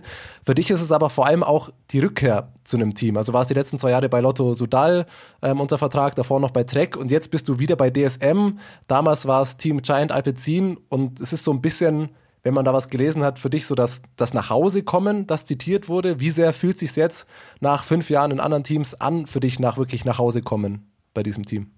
Also es ist in der Tat so, dass äh, der ein Schritt halt einfach in ein neues Team, was aber halt auch gleichbedeutend irgendwie mit äh, der alten Heimat ist und ähm, was ich auch von Anfang an, als ich jetzt zurückgekommen bin, äh, sehr familiär angefühlt hat und einfach auch glaube ich, der richtige Schritt zum richtigen Zeitpunkt war. Ähm, ähm, mir macht das, das Arbeiten mit, mit der ganzen Mannschaft, mit den Jungs oder auch mit, mit den Betreuern und mit den, ähm, äh, mit den Coaches, äh, das macht mir unheimlich viel Spaß und äh, ist auch so ein Stück weit das, was mir vielleicht auch in den, in den letzten Jahren ähm, gefehlt hat. Und ähm, aktuell ist es, äh, habe ich ein mega gutes Gefühl und äh, es tut total gut, einfach äh, dort ja, so eine Atmosphäre um sich zu haben, so eine Wohlfühlatmosphäre, wo man aber auch halt einfach ja, jeden Tag gepusht wird und an seine Grenzen gebracht wird. Ja, du hast in einem Interview zum Beispiel auch gesagt, das äh, fühlt sich deswegen auch nach Heimat an, weil der Geist derselbe ist und dass viele Mitfahrer von früher jetzt auch im Management sind. Welche Leute sind das konkret oder mit welchen Personen hast du jetzt wieder zu tun, die vor fünf Jahren auch schon da waren? In welcher Beziehung bist du da mit, mit, mit ehemaligen Fahrern oder jetzt im Management? Ja, ich war, war ja fünf Jahre hier in der Mannschaft, ähm, danach eben halt fünf Jahre praktisch, äh, ja, wenn man so will, fremdgegangen oder auswärts äh, unterwegs gewesen. äh, und äh, ähm, von den Rennfahrern von der Zeit äh, ist eigentlich äh, ist eigentlich nur ähm, Sören Grau Andersen. Ähm, der war damals, das war jetzt den, dessen, dessen erstes Jahr, war mein letztes Jahr, als bevor ich dann quasi die Mannschaft verlassen habe. Und ähm, ja, mit äh, Roy Kürvers, der mittlerweile halt auch eine, eine Rolle als, äh, als Coach in der Mannschaft hat, ähm, ähm, mit dem habe ich ein sehr enges Verhältnis gehabt, auch nach meinem Weggang eigentlich immer ähm, ein sehr freundschaftliches Verhältnis weiterhin behalten. Und ähm, das war dann auch natürlich auch einer der Gründe, warum das, äh, das Ganze dann auch äh, ja, so sich entwickelt hat, dass ich da auch diesen Platz hier auch wieder ähm, zurückbekommen habe, sage ich mal. Du hast ja gesagt, das ist was, was dir in den letzten Jahren äh, vielleicht so ein bisschen gefehlt hat. Gibt es da irgendwie Punkte, wo man das genau festlegen äh, kann, warum es dann jetzt eben äh, nicht mehr ganz nach deinen Vorstellungen lief zuletzt? Ja, ich glaube, dass allgemein die, die Atmosphäre ist halt schon äh, so, dass man, äh, dass man sich hier halt einfach wohlfühlt in der Mannschaft und ähm, dass es Dinge gibt, äh, mit denen man sich natürlich äh, erstmal für jemanden, der als, als Neuen hier irgendwie in die Mannschaft kommt, wo man sich äh, die man vielleicht vermisst oder die man, mit denen man sich abfinden muss. Aber auf der anderen Seite ähm, ist halt an, an allem, was halt hier wirklich gemacht wird, da ist halt ein Grund dahinter und da ist äh, eine Idee dahinter und aus dem Grund machen wir das dann auch genau so und ähm, das ist schon auch was, äh, was ich äh, ja diese, diese Offenheit und diese diese, diese Kommunikation, die auch äh, innerhalb der, Mannschaft dann auch gepflegt wird, äh, die ist schon auch außergewöhnlich im Vergleich zu anderen Mannschaften. Was du auch schon angesprochen hast, die letzten Jahre teilweise schwierig. Wenn man jetzt zurückschaut, eigentlich ist es gar nicht so lange her, dass du richtig gute Ergebnisse eingefahren bist, wo du auch oft, oder wo du, ich habe zumindest im Interview drüber gelesen, dass du auch drüber sprichst, der Herbst 2020, damals nach der Corona-Pause relativ erfolgreich. Du warst bei Flandern, glaube ich, ähm, und bei Gent Wevelgem in der Top 10, bist ja teilweise auch äh, um, um Platz 3 und 4 mitgesprintet. Und dann das letzte Jahr 2021, würde ich einfach mal behaupten, war nicht nach deinen Erwartungen, sportlich gesehen. Kann man das auf irgendwas konzentrieren? Kannst du das irgendwo benennen? Was war letztes Jahr? Was war vielleicht bei Lotto am Ende los, dass es 2021 nicht nach deinen, oder dass du nicht an den Herbst 2020 zum Beispiel anknüpfen konntest? Ja, ich denke, da spielen verschiedene Faktoren auch mit rein und ähm, das kann man jetzt nicht genau an einem Punkt irgendwie festmachen und ähm, am Ende ist es ja natürlich auch im Radsport so, wenn's, wenn einmal irgendwie der, der Stein ins Rollen kommt und äh, man dann auch die, das Selbstvertrauen und die Unterstützung der Mannschaft hat, dann, dann rollt's und dann fährt man eigentlich von, von Rennen zu Rennen mit einem guten Gefühl und äh, wird eigentlich, wird eigentlich immer von, von Woche zu Woche besser. Und das hat mir halt im Endeffekt auch gefehlt. Und ähm, der Radsport an sich ist natürlich auch äh, im Moment, sag ich mal, in einem Wandel, wo halt einfach viele junge Leute und viele Riesentalente halt einfach äh, ähm, Jahr für Jahr auftauchen und da kann man sich halt auch nicht erlauben, dass man irgendwie mit, mit dem Training dann irgendwie stagniert und dann halt vielleicht, wenn, so, wenn, man, wenn man keine besseren Werte fährt als im Jahr vorher, dann äh, ist man eigentlich schon, sag ich mal, schlechter. Also wenn man, man muss eigentlich immer versuchen, halt wirklich besser zu werden und ähm, das ist mir in diesem, in dem 2021er Jahr eben halt nicht ganz so gelungen und ähm, daran sind wir gerade ganz hart am Arbeiten, dass wir da halt, äh, wir haben ganz viel analysiert und viel äh, versucht halt einfach rauszufinden, warum das, äh, woran das gelegen hat, dass ich halt einfach nicht ganz vorne mitfahren konnte in den Klassikern und äh, haben dort auch viel, was, was das Trainingsprogramm anging, äh, umgestellt und äh, viel, viele Sachen auch neu ausprobiert. Auch jetzt gerade so ein, so ein Höhentrainingslager im Februar ähm, ist was, was ich noch nie in meiner ganzen Karriere gemacht habe. Zwölf Jahre auf dem Puckel jetzt und jetzt äh, ähm, äh, ja, sind wir, haben wir den Schritt auch gewagt, dann halt auch äh, so was Außergewöhnliches äh, zu tun. Jetzt im, im Februar dann nach Teneriffa Berge fahren und äh, wenn die anderen schon Radrennen fahren, eigentlich äh, hier noch quasi an der an der Form äh, schrauben. Ne? Ist ganz interessant, was du sagst, weil ich glaube, Nibali hat es auch schon mal erzählt. Er fährt eigentlich äh, im letzten Jahr oder im vorletzten Jahr äh, die besten Wattwerte, die er jemals hatte und kommt aber halt bei den Rundfahrten nicht mal im Ansatz dann wieder ans Podest dran, wo er ja früher äh, Dauergast war. Also es ist schon so, dass in den letzten fünf bis zehn Jahren der Radsport nochmal so ein richtig so ein exponentielles Wachstum genommen hat, oder? Ja, vor allen Dingen ist es halt so, dass äh, mit, mit, mit ganz vielen jungen Talenten halt einfach der Markt, äh, sag ich mal, überschwemmt wird, fast, kann man schon fast sagen, weil halt äh, ganz viele Nachwuchsfahrer schon super früh damit anfangen, sich, sich halt ganz professionell zu leben, halt äh, was Ernährung angeht, was äh, ähm, Training angeht, was auch Höhentraining angeht. Und ähm, dann kommen halt einfach Rennfahrer aus den Junioren hoch, die dann eigentlich schon in der Lage sind, auf, auf World Niveau zu fahren.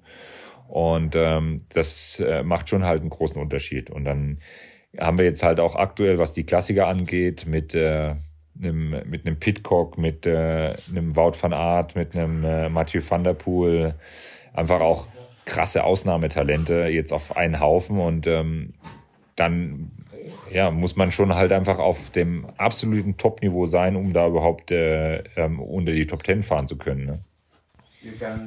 Das, das wird mich eh auch interessieren. Du hast es in einem anderen Interview, glaube ich, auch schon mal gesagt, dass es einfach schwierig ist, gegen solche Leute wie jetzt einen Van der Poel oder einen Van Aert rausgenommen, einzeln zu bestehen, weil die einfach, weil die einfach krass gut sind. Du sagst, man kann es dann eigentlich nur noch durch, durch Teamstärke oder durch äh, mannschaftliche Taktik irgendwie ausbügeln. Du bist jetzt im Januar 33 geworden, bist jetzt bei Team DSM. Wie sehen da so Taktiken aus? Oder wie, wie könnt ihr an solche Rennen gehen, um da nochmal zu gewinnen? Wie sieht auch deine Rolle bei solchen Rennen aus? Wie kann man das konkret sagen, diese mannschaftliche Geschlossenheit, um gegen solche Superstars in Anführungszeichen dann zu bestehen? Ja, ich denke, dass man einfach äh, dort auch clever fahren muss und auch äh, teilweise Rivalitäten auch ausnutzen muss. Ähm, es gibt, wird immer wieder Rennen geben, wo sich dann halt äh, Mathieu van der Poel oder ein, und ein Wout van Aert irgendwie belauern. Und ähm, das war ja auch in den letzten zwei Jahren ähm, schon auch relativ oft so, dass da halt einfach ähm, ja, Nutznießer gab und die dann halt einfach die, die Situation dann ausgenutzt haben. Und wenn wir ehrlich sind, ist was, was äh, zumindest was die Person Mathieu van der Poel angeht, ist auch noch nicht klar, wie, wie fit der jetzt für die Klassiker sein wird. Der hat auch äh, gerade jetzt einen großen Ausfall. Deswegen ist, ist glaube ich, wirklich alles, äh, alles möglich. Wir haben mit, äh, mit Nils Eckhoff noch einen, einen super starken äh, Klassikerfahrer in unseren Reihen, der auch jetzt gerade aus, den, aus dem letzten äh, Paris-Roubaix super viel Selbstvertrauen einfach mitgenommen hat, hat dort eine, eine, eine echt krasse Leistung einfach abgeliefert. War ganz am Ende leider nicht mehr ganz vorne mit dabei, aber ähm, am Ende war das jetzt auch seine erste große Feuertaufe, um, äh, um bei so einem großen Klassiker halt einfach mal in der Gruppe vorne mit dabei zu sein. Und ähm, viel hat am Ende auch nicht gefehlt, dass er dort auch unter die ersten, äh, unter die, die, die ersten Plätze fährt. Jetzt sprichst du jemand wie Ekhoff an oder auch Paris-Roubaix. Wie ist jetzt deine Rolle im Team? Gehst du noch oder was, wie sind deine Ziele, um jetzt darüber mal zu sprechen? Du, du sagst schon, das Training ist ein bisschen anders, man versucht andere Reize zu setzen. Bleibt dein Rennprogramm ähnlich wie die letzten Jahre? Sind deine Ziele noch ähnlich wie die letzten Jahre? Oder anders gefragt, gehst du zum Beispiel, ich habe nachgeschaut, 66 Tage sind es heute noch bis Paris-Roubaix, gehst du noch in solche Rennen und sagst, ich will da auf jeden Fall auf Sieg fahren? Oder sagst du auch, du kannst auch mit einem Status leben, da sagst du, verhilfst jemand anderem oder einem Jungen, um damit der auf irgendein Ergebnis fährt. Wie, wie gehst du diese Saison? Wie sind da die, die Ziele bei DSM und bei dir? Also ich denke, was die Klassiker angeht, ist äh, die Zielstellung eigentlich nach wie vor, dass, dass ich halt einfach auch selber auf Ergebnis fahren möchte oder auch von mir erwartet wird, dass ich dort äh, auch mit vorne reinfahre.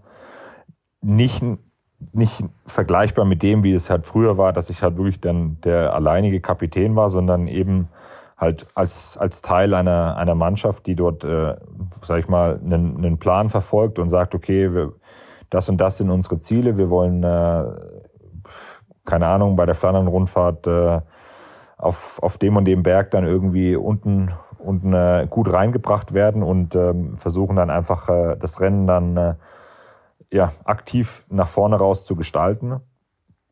Und ähm, was die, die Sprints angeht, war ich ja auch noch nie jemand, der ein richtiger reiner Sprinter war und ähm, dort natürlich bei der Vuelta oder auch bei vielen anderen Rennen halt einfach auch äh, Sprints gewonnen habe und auch die Unterstützung der Mannschaft genossen habe.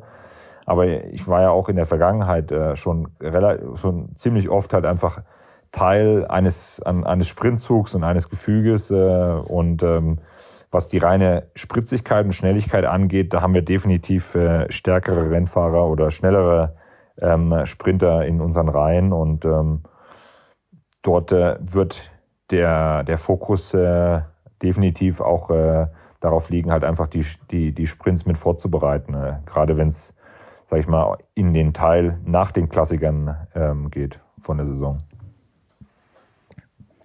Du hast es gerade schon angesprochen, sind natürlich ist äh, DSM ein Team, das immer auch wieder darauf setzt, junge Leute ähm, dazu zu holen, ähm, die dann auch so ein bisschen auszubilden. Ähm, gibt dann natürlich auch etliche Beispiele, die dann äh, wieder weggegangen sind. Aber wie ist es ähm, jetzt bei dir? Du kommst natürlich dazu mit einer Erfahrung, mit einem Namen, dich kennt jeder im, im Team. Wie ähm, ist da der Unterschied, wenn man dann in so ein, so ein Team reinkommt? Bist du der, der Mann, den alle um, um, um Rat fragen oder äh, wie sieht das manchmal aus? Ja, ist schon so, dass äh, einfach dort ein Stück weit äh, auch die, die, die jungen Rennfahrer halt einfach auch schon noch wissen oder die, die sind sich schon bewusst, dass ich halt einfach auch mittlerweile jetzt halt zwölf Profijahre ähm, auf, auf dem Buckel habe und ähm, dort viel erlebt habe und ähm, dort ist, ist der, der Ratschlag oder die, die Ratschläge, die ich gebe, die, die sind dort schon, werden schon gut angenommen und werden, ist jetzt nicht so, dass man dort nicht, nicht ernst genommen wird. Also aber ich versuche Was ist der Go-To-Ratschlag von John Degenkolb? Was ist das Erste, was, was du jedem empfiehlst? Ich glaube, das Wichtigste ist einfach, dass man, äh, dass man immer irgendwie äh, mit einer mit einer positiven Einstellung irgendwie mit äh, dabei ist und dass man halt einfach auch mit dem, was man hat, äh, halt einfach super viel Spaß hat. Und äh, wenn man, solange man irgendwie ja mit der mit mit dem mit dem Rennfahren, was was man halt einfach auch als Privileg ansehen muss, wenn man da Spaß hat, dann kann man halt einfach viel mehr rausholen und das Ganze funktioniert natürlich auch umso besser, je, je, je besser man sich auch versteht innerhalb der Mannschaft. Und ähm, ich habe das halt in meiner Karriere oft erlebt, dass man halt ein, ja, eine, ein Gefüge irgendwie bilden muss, dass man, dass man eigentlich fast so wie, wie Kumpels äh, ist und dann, äh, dann kann man einfach auch Leistungen aus sich und aus seiner Mannschaft herausholen, die man vorher vielleicht gar nicht äh, im, ja, im Träumen zustande war vorher. Ich habe eh nochmal gleich eine Frage auch zu, zu einem Team oder äh, wir werden auch gleich nochmal drauf zu kommen, wie es ist, neu in ein Team einzusteigen. Was mich eine Frage zum Team DSM allgemein mal interessieren würde, und da hat man mit dir vielleicht jemand, der sich im Radsport auskennt ähm, oder beziehungsweise halt einfach schon ewig dabei ist. Bei DSM ist ja eines der Teams, die vor dieser schwierigen Situation stehen, dass sie ein was die UCI-Wertung angeht, 2021 ein relativ schlechtes Jahr hatten. Und es gibt ja diese Wertungen auf zwei Jahre bezogen, die auch über den World Tour Lizenzstatus entscheidet. 2020 war ein super Jahr, da war äh, Team Sunweb damals noch auf Platz 5, ja. also brutal gut, damals eben auch mit den, mit den Tour de France Etappensiegen und äh, ähm, Podium beim Giro und so weiter. 2021 war ein brutal schwieriges oder man muss es sagen schlechtes Jahr, Platz 21, das schlechteste aller World Tour Teams. Ihr seid ein bisschen in der Gefahr, im Fußball würde man sagen Abstiegskampf. äh, weil einfach Ja. Teams wie Alpecin Phoenix, die keinen World Tour Status haben, mehr Punkte holen als DSM zum Beispiel zuletzt. Und es gibt da ein paar Teams, ich glaube, Lotto Sudal zählt auch dazu, die dieses Jahr schauen müssen, genügend Punkte zu sammeln, um nicht den World Tour Status zu verlieren. Ist sowas für euch ein Thema? Gibt es davon der sportlichen, wird das in der sportlichen Leitung mit euch überhaupt thematisiert? Kann man sich als Fahrer über sowas Gedanken machen? Ah, ich denke, als Fahrer darf man sich jetzt da gerade in, in der Situation, wo wir jetzt sind, auch äh, nicht zu sehr mit beschäftigen und sich da irgendwie nicht äh, verrückt machen, weil ähm, die Saison hat jetzt gerade erst begonnen und äh, man muss jetzt einfach schauen, dass man, dass man gut reinkommt. Und je mehr man sich da, glaube ich, verrückt macht, desto schlechter ist es. Und bis jetzt aktuell ist das jetzt noch kein Thema, was äh, bis zu den Rennfahrern irgendwie vorgedrungen ist. Ich hab, bin mir natürlich bewusst, dass das äh, auch dann innerhalb der, der Teamleit Teamleitung, äh, die äh, laufen ja auch nicht mit geschlossenen Augen durch die Gegend und äh, ähm, äh, versuchen das halt äh, auszublenden, sondern die sind sich dessen schon bewusst und äh, dort muss halt einfach auch alles dafür getan werden, dass äh, eben dieser Status auch behalten wird. Ne? Klar. Aber bei den Rennfahrern ist es jetzt äh, noch kein Thema. Okay, das war jetzt die klassische Journalistenfrage, wie fühlt sich Abstiegskampf an? Die wollte ich auch einfach irgendwann mal stellen. Aber es ist ja, ist ja ein bisschen undurchsichtig irgendwie im World Tour Ranking. Ich, keine Ahnung, ich musste mich da auch erstmal ewig einlesen. Ich bin auch immer noch nicht hundertprozentig sicher, ob ich es verstanden habe. Aber es ist auf jeden Fall ein Thema und da wird man dieses Jahr drauf schauen müssen, weil es eben ähm, ein paar Teams gibt und unter anderem auch DSM, für die das ein Thema ist. Wir haben noch ein paar persönliche Fragen auch zu dir. Ähm, eine, wenn man sich auf so ein Interview vorbereitet, dann liest man da den einen oder anderen Artikel. Eine Überschrift ist mir im Kopf geblieben von der FAZ. Die schreibt von der gestörten Liebe zur Tour de France. 2019 bei Trek nicht nominiert. Zu 20 warst du dabei. Vielleicht erinnern sich einige auf dieser scheiß ersten Etappe, wo es ein paar Stürze gab, warst du auch mit dabei und dann eben direkt raus zu 21 nicht nominiert. Flammt die Liebe, wir haben in wenigen Tagen den Valentinstag, flammt die, äh, die alte Liebe Tour de France dieses Jahr wieder auf? Ja, ich hoffe es natürlich. Ähm, äh, es ist äh, ja äh, ein Event, wo ich, äh, ja, wenn ich zurückdenke jetzt, was mein, mein letzter großer Sieg war, der war genau bei der Tour de France und ähm, ähm, der war halt eigentlich die, die perfekte Kombi zwischen äh, Klassikern oder, oder sag ich mal, Roubaix. ja. Wir erinnern uns Und, alle. äh, Es gibt ja und, dieses Jahr wieder äh, eine. Und der Tour de ne? France. Und dieses Jahr steht halt auch wieder eine auf dem Plan. Und deswegen äh, ist es natürlich äh, ja schon auch ein großes Ziel für mich, äh, dort äh, wieder am Start zu stehen. Und ähm, gerade aktuell versuche ich mich einfach wirklich nur auf die Klassiker zu fokussieren und ähm, danach ähm, einfach auch den, den Plan, den wir jetzt mit dem Team gemacht haben, den haben wir bis zu den Klassikern gemacht und haben halt uns darauf verständigt, dass wir danach äh, auch weiter planen, wie es dann genau weiter aus, aussieht. Und ähm, ja, das ist nicht viel anders, als ich das in den anderen Jahren auch gemacht habe, ähm, weil wenn man bei den Klassikern halt einfach äh, wirklich äh, sich voll drauf fokussieren will, dann äh, kann man irgendwie nicht ähm, im Frühjahr schon an die Tour de France denken. ne? Ähm, die Tour de France ist das, was eben dann als, als nächstes danach ansteht. Ne? Aber es wäre natürlich super toll, wieder bei der Tour mit dabei zu sein. Und ähm, gerade dort glaube ich halt einfach auch, dass ich äh, ähm, als, als, als äh, Teil einer Mannschaft, äh, die da auch den, die Sprints dann auch anfahren können. Und ich glaube, wir haben, ich war, war jetzt gerade vor kurzem wieder in dem, in dem Sprintcamp. Also wir haben, wir teilen unsere Trainingslager dann auch teilweise auf, dass wir sagen, okay, die Sprinter oder alle, die, sag ich mal, ähm, in diese Sprintgruppe hineingehören, die trainieren dann nochmal separat und ähm, haben, haben dann auch noch so Lead-Out-Übungen und sowas gemacht. Und ähm, dort hat man schon halt einfach gesehen, wie, wie krass schnell dann halt auch so ein Case Bowl oder so ein Alberto Dainese halt wirklich sind. Und ähm, das äh, macht schon richtig Fun, dort auch, ähm, auch die Sprints für, für die Jungs dann auch anzufahren. Und ähm, das ist auf jeden Fall auch ein Ziel, was ich äh, ähm, dieses Jahr dann auch verfolgen werde noch. Also die gestörte Liebe hat Chancen, dieses Jahr wieder aufzuflammen. Da hoffen wir noch alle Ja. auf die alte Romantik. Ja, ich denke schon. wieder. Also ich, glaube, es wäre, das wäre schon schade, wenn, äh, wenn sage ich mal, die, die eine Etappe ähm, 2020 äh, in, in Nizza, wenn das jetzt irgendwie der letzte Auftritt bei der Tour gewesen wäre. Ähm, ich glaube, da ist mein Anspruch schon noch relativ hoch, äh, dort bei der Tour de France nochmal am Start zu sein. Ich kann ja aus Sicht von, von Leuten, die beim Fernsehen arbeiten, sagen, alle Journalisten werden darauf hoffen, dass du mit am Start bist, weil die Geschichte mit der Roubaix-Etappe und man hätte Dichter und so weiter, da sind alle Beiträge, alle Redakteure, die Beiträge sind jetzt schon geschrieben. Das ist das, ganz, das Einfachste der Welt. Man muss gar keine Geschichte suchen, da, da läge sie schon da sozusagen. Ja, dann müssen wir jetzt noch kurz ja. ausnutzen, ausnutzen, dass wir mal wieder einen Fahrer direkt aus dem Trainingslager zugeschalten haben. Wir hatten das schon ein paar Mal. Ähm, letztes Jahr unter anderem war es bei Pascal Ackermann, glaube ich, so, dass er sich auch aus dem Trainingslager gemeldet hat. Ähm, es gibt ja gerade am Anfang des Jahres, äh, ich glaube im Mannschaftssport heißt es Mannschaftstaufen, ich weiß nicht, ob das beim Radsport, ob das, es gibt diese Aufnahmerituale, wie auch immer. Du warst in ja. dem Team schon mal, du bist jetzt auch nicht mehr der Jüngste. Musst du am Anfang vom Jahr da trotzdem durch und wenn ja, was ist, was ist passiert? Ähm. Oder was kannst du erzählen?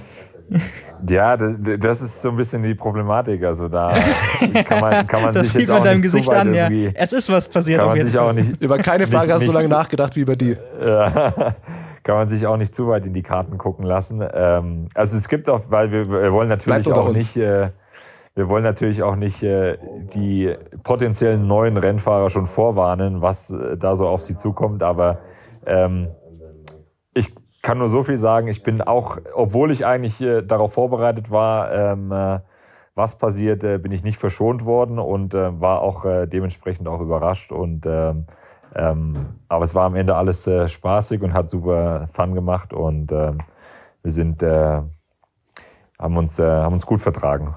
Mehr, ist das ein mehr, Kaltgetränk? Es gab das ein oder andere Kaltgetränk. Das ist, ist definitiv auch so, ja. Und, und wird das über die Jahre schlimmer oder gewinnt man an Erfahrung und sagt irgendwann, ach, das ist nicht mein erstes Team, ich, ich juckel das schon? Oder denkt man sich, puh, mit den Jungen wird es auch nicht mehr schwierig mitzuhalten? Ja, es gibt dann schon halt auch einfach Rennfahrer, die halt so ganz junge Rennfahrer, die, äh, die kennen halt auch keine Limits. Und ähm, das, äh, wenn, man, wenn man dann halt auch älter wird, äh, das ist schon auch interessant zu sehen. Und Aber wer ist dann der Initiator bei DSM, der sich für mein eigenes Gefühl Boah, ich glaube, äh, am Ende war es so, dass die, die Sachen, die wir, die wir damals schon gemacht haben, die wurden eigentlich bis immer wieder weitergetragen und ähm, ähm, hatten wir, wir, wir waren halt damals echt auch eine, eine richtig coole Truppe, ob das jetzt mit, mit Johannes Fröhlinger, mit äh, Simon Geschke, mit Marcel Kittel, mit äh, Kuhn de Kort, also wir, wir hatten halt einfach da, sag ich mal, eine, eine eingeschworene Truppe und hatten, äh, hatten damals schon Spaß und äh, hatten jetzt im, wann war es? Anfang, nee, Ende Oktober hatten wir unser Teamtreffen und ähm, da hatten wir auch mindestens genauso viel Spaß wie, wie damals, äh, als ich ähm, 2012 äh, das erste Mal zu der Mannschaft hier kam. Stark. Gab es einen Auftritt von DJ Jöckel 5? DJ was? Von wem? Jöckel 5, oder? Jetzt bin ich gespannt, ob ich falsch recherchiert habe. Es gibt auf deiner, du bist ja anscheinend Musikliebhaber und es gibt auf deiner Website sind ein paar Spotify-Playlists verlinkt. Und der Ersteller ja. der Playlist steht als Accountname Jöckel-5 dran. Ist das dein ah, Account sehr. oder bin ich jetzt ganz falsch? Nee das, nee, das ist nicht mein Account. Das ist nicht mein Account. Ah, okay. Aber ähm, das ist der Account von, äh, von einem befreundeten, äh, also der sich äh, um, auch um die Homepage auch kümmert. Und mit dem zusammen habe ich die, also ich habe da schon auch natürlich mitgewirkt ähm, äh, und mit ihm zusammen äh, habe ich äh, auch diese Playlist erstellt. So. Ähm, was, ist, aber, was ist der Musik, Top-Hit? Musik ist, ist auch definitiv äh, ähm, immer aktuell. Ähm, äh, Welche Fraktion bist du? Also wir hatten schon ein paar Radsportler da, die sind eher Fraktion Ballermann. Wenn ich deine Playlist durchgeschaut habe, das finde ich dann nicht. Also nee, nee, was, nee, was macht also, John Degenkolb im Bus an oder womit hast du deine Probleme? Wenn, weil der Mama Lauda also würde ich bei dir nicht mir, vermuten. Bei mir ist dann schon so eher Rock oder ähm, äh, oder halt auch, also Hip Hop geht auch oder Rap, Deut Deutschrap zum Beispiel ist auch äh, ähm, hoch, hoch im Kurs. Aber ich habe ich hab, äh, so, eine, so eine kleine Anekdote, die ich, glaube ich, noch in keinem anderen Team irgendwie gehabt habe, dass es einen Rennfahrer gab, der voll auf Schlager abgefahren ist. Aber Nico Denz, der kennt, der kennt förmlich jeden einzelnen Schlagersong in- und auswendig. Also das ähm, und, und bombardiert äh, auch, egal aus welchem Land die Teamkollegen kommen, ähm, die müssen sich dann irgendwelchen deutschen alten Schlager anhören. Und alle Kollegen und Roman Bardet denken sich, mein Gott, die Deutschen, es ist eine Katastrophe. Ist- Aber, aber lustigerweise sind immer, sind meistens die Deutschen, die dann irgendwie DJ spielen müssen. Auch, äh, auch wenn, es, wenn wir jetzt hier abends zusammensitzen, äh, bin ich auch dann relativ oft derjenige, der dann ähm, äh, Spotify anmacht. Ja. Ja, stark. Soll noch einer sagen, die Deutschen hätten keinen Sinn für Kunst. Also ich habe noch zwei Fragen auf meinem Zettel. Eine, die muss ich einfach stellen, ähm, weil es mich interessiert. Du bist leidenschaftlicher Motorradfahrer, sagst du selber. Du hast auch ein Motorrad, du nennst es, also Zitat, ich liebe meinen Kaffeekracher. Wo, wo fährst du mit deinem Motorrad durch und ist es, lässt sich das verbinden, Radsport und Motorrad? Weil ich, wenn ich im Radurlaub bin, ich kenne das eigentlich nur als Hassliebe, dass man irgendwo irgendwelche Pässe hochfährt und dann donnern sechs Motorradfahrer, es stinkt und es ist laut und man hasst sich eigentlich gegenseitig. Wie sehr geht das zusammen? Oder welcher Typ Motorradfahrer bist du? Nein, ich, also wenn ich Motorrad fahre, dann äh, total entspannt und einfach nur wirklich so zu sagen, okay, wir fahren jetzt äh, ähm, von, von A nach B und äh, besuchen jemanden oder ähm, ich benutze es eigentlich als, äh, als Fortbewegungsmittel, also nicht um jetzt irgendwelche großen Touren zu machen und ähm, genieße halt einfach dann auch äh, ja, ein ähnliches Gefühl wie auf dem Fahrrad halt einfach zu haben, aber eben äh, noch noch spritziger, noch schneller ähm, äh, und aber eben auch nicht, ich bin nicht derjenige, der dann äh, in den Bergen irgendwie oder in den Kurven ans Limit geht, sondern halt einfach äh, dort ein bisschen Spaß hat. Aber ehrlicherweise muss ich auch sagen, jetzt äh, mit, mit, äh, mit zwei Kindern zu Hause und ähm, auch sonst äh, einfach vielen viele Rechte natürlich, aber eben auch viele Pflichten. Ähm, da kommt man auch gar nicht mehr so oft äh, zum Motorradfahren. Und ähm, aber ich glaube, wenn ich das richtig auf dem Schirm habe, muss ich äh, dieses Jahr wieder zum TÜV und ähm, dann äh, mit frischem TÜV, glaube ich, äh, ähm, werde ich auf jeden Fall nach dem Frühjahr dann hoffentlich wieder ein bisschen mehr Zeit finden, aufs Motorrad zu steigen. Oder nach der Radkarriere einfach der Motorradfahrende Polizist. Gibt es das in Deutschland überhaupt? So diese, wie aus amerikanischen Filmen, wenn man die Motorradfahrer, gibt es das in Deutschland? Ich wüsste es gar nicht. Ja, natürlich, klar. Natürlich. Schon, oder? Das sind ja sind auch die Jungs, die uns dann auch beim Radrennen meistens absichern. Ah, okay. Ja.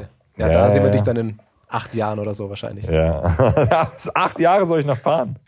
Keine Ahnung. Ich, ich, ich wollte, jetzt, ich, ich wollte oben anfangen. Hätte ich jetzt gesagt, in drei Jahren, dann sagst du, was? In, drei Jahren acht- soll ich schon In aufhören? acht Jahren, da bin ich ja sogar älter als Valverde oder so. Ja, der fährt im Zweifel noch zwei Jahre. Ich wollte nur oben Ja. anfangen. Ja. Der ewige Valverde. Ja, Ja. dann habe ich, Fergie, ich weiß nicht, ob du noch was hast. Ich habe auf dem Zettel nur noch äh, das kurze Social Media Zeugnis. Da müssen wir einmal. Dann bitte, Thomas, tu Da dein, müssen wir einmal tu dein da- Amt. Social Media Ja. Zeugnis. Ja, wir Macht geben normalerweise unseren Gästen immer ein kleines? Social Media Zeugnis. Ja, das machen wir mit allen. Okay. Äh, bei dir ist mir aber was anderes aufgefallen. Normalerweise, wir schauen auf Strava, also ich bin immer ein Freund von, ich schaue mir alles auf Strava an und Insta-Stories, da sind wir gut. Ich finde das auch super bei dir mit Roman Bardet und man guckt Biathlon und schöne, schöne Fotos vom Tede rauffahren, alles super. Aber wann warst du das letzte Mal auf deiner Homepage? Boah, zu lange her. Definitiv, Mhm. ja. Da steht nämlich aktuelles Zu Team Lotto her. Sudal. Okay. Da müsste man mal ja, ran. Du hast recht. Ja, du hast, äh, du hast vollkommen recht. Oder du sagst deinem Kollegen Jöckel 5, wenn der deine Homepage macht, Ja. seit, sagen wir mal, wir haben Februar 2022, Wikipedia ist schon schneller. Die haben dich schon bei Team DSM. Du hast, äh, du hast, du hast vollkommen recht. Das äh, geht voll und ganz auf meine Kappe. Also da müsste man mal ran, sonst alles super. Aber den, den Ja. Hinweis nur noch mit, nicht, dass sich irgendwelche Leute informieren wollen und die gucken bei Lotto Sudal und äh, dann heißt das Team nächstes das Jahr auch wär- noch anders. Und äh, Das wäre ja auch doof, ja. so. Dann Ja. danken wir dir für deine Zeit. Schönen Abend noch. Viel Spaß bei 26, 20, was auch immer gerade. Ich sag's dir, es ist auf jeden Fall wärmer als in Deutschland. Auch wenn du mal vielleicht Das- eine kleine Jacke für die Abfahrt Ja. brauchst. vielen, vielen Dank. Es hat mir echt Spaß gemacht mit euch. Ähm, äh, ich wünsche euch alles Gute und äh, auch allen anderen äh, Zuhörern natürlich ähm, äh, hoffe ich, äh, dass es äh, interessant war. Ähm, ich werde mir hier die nächsten Tage und mittlerweile, es sind noch ziemlich genau zwei Wochen, ähm, bis ich nach Hause kann und dann eigentlich direkt in die Saison dann einsteige mit äh, Was ist dein Omloop erstes. Rennen? Omloop Omloop Nitzblatt. Ah, Ja, guter genau. Start in die Saison, oder?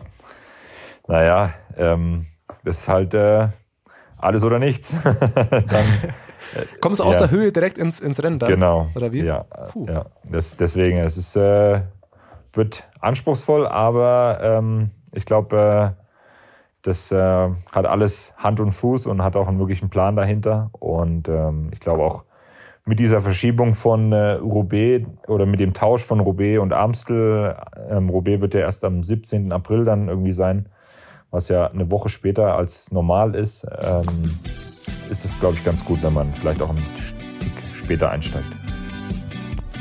Sehr gut. Super. Alles Gute für die Saison. Danke dir. Vielen Dank. Ebenfalls. Ciao, ciao. What's up? Der Radsport-Podcast. What's Up ist eine M945 Produktion. Ein Angebot der Media School Bayern.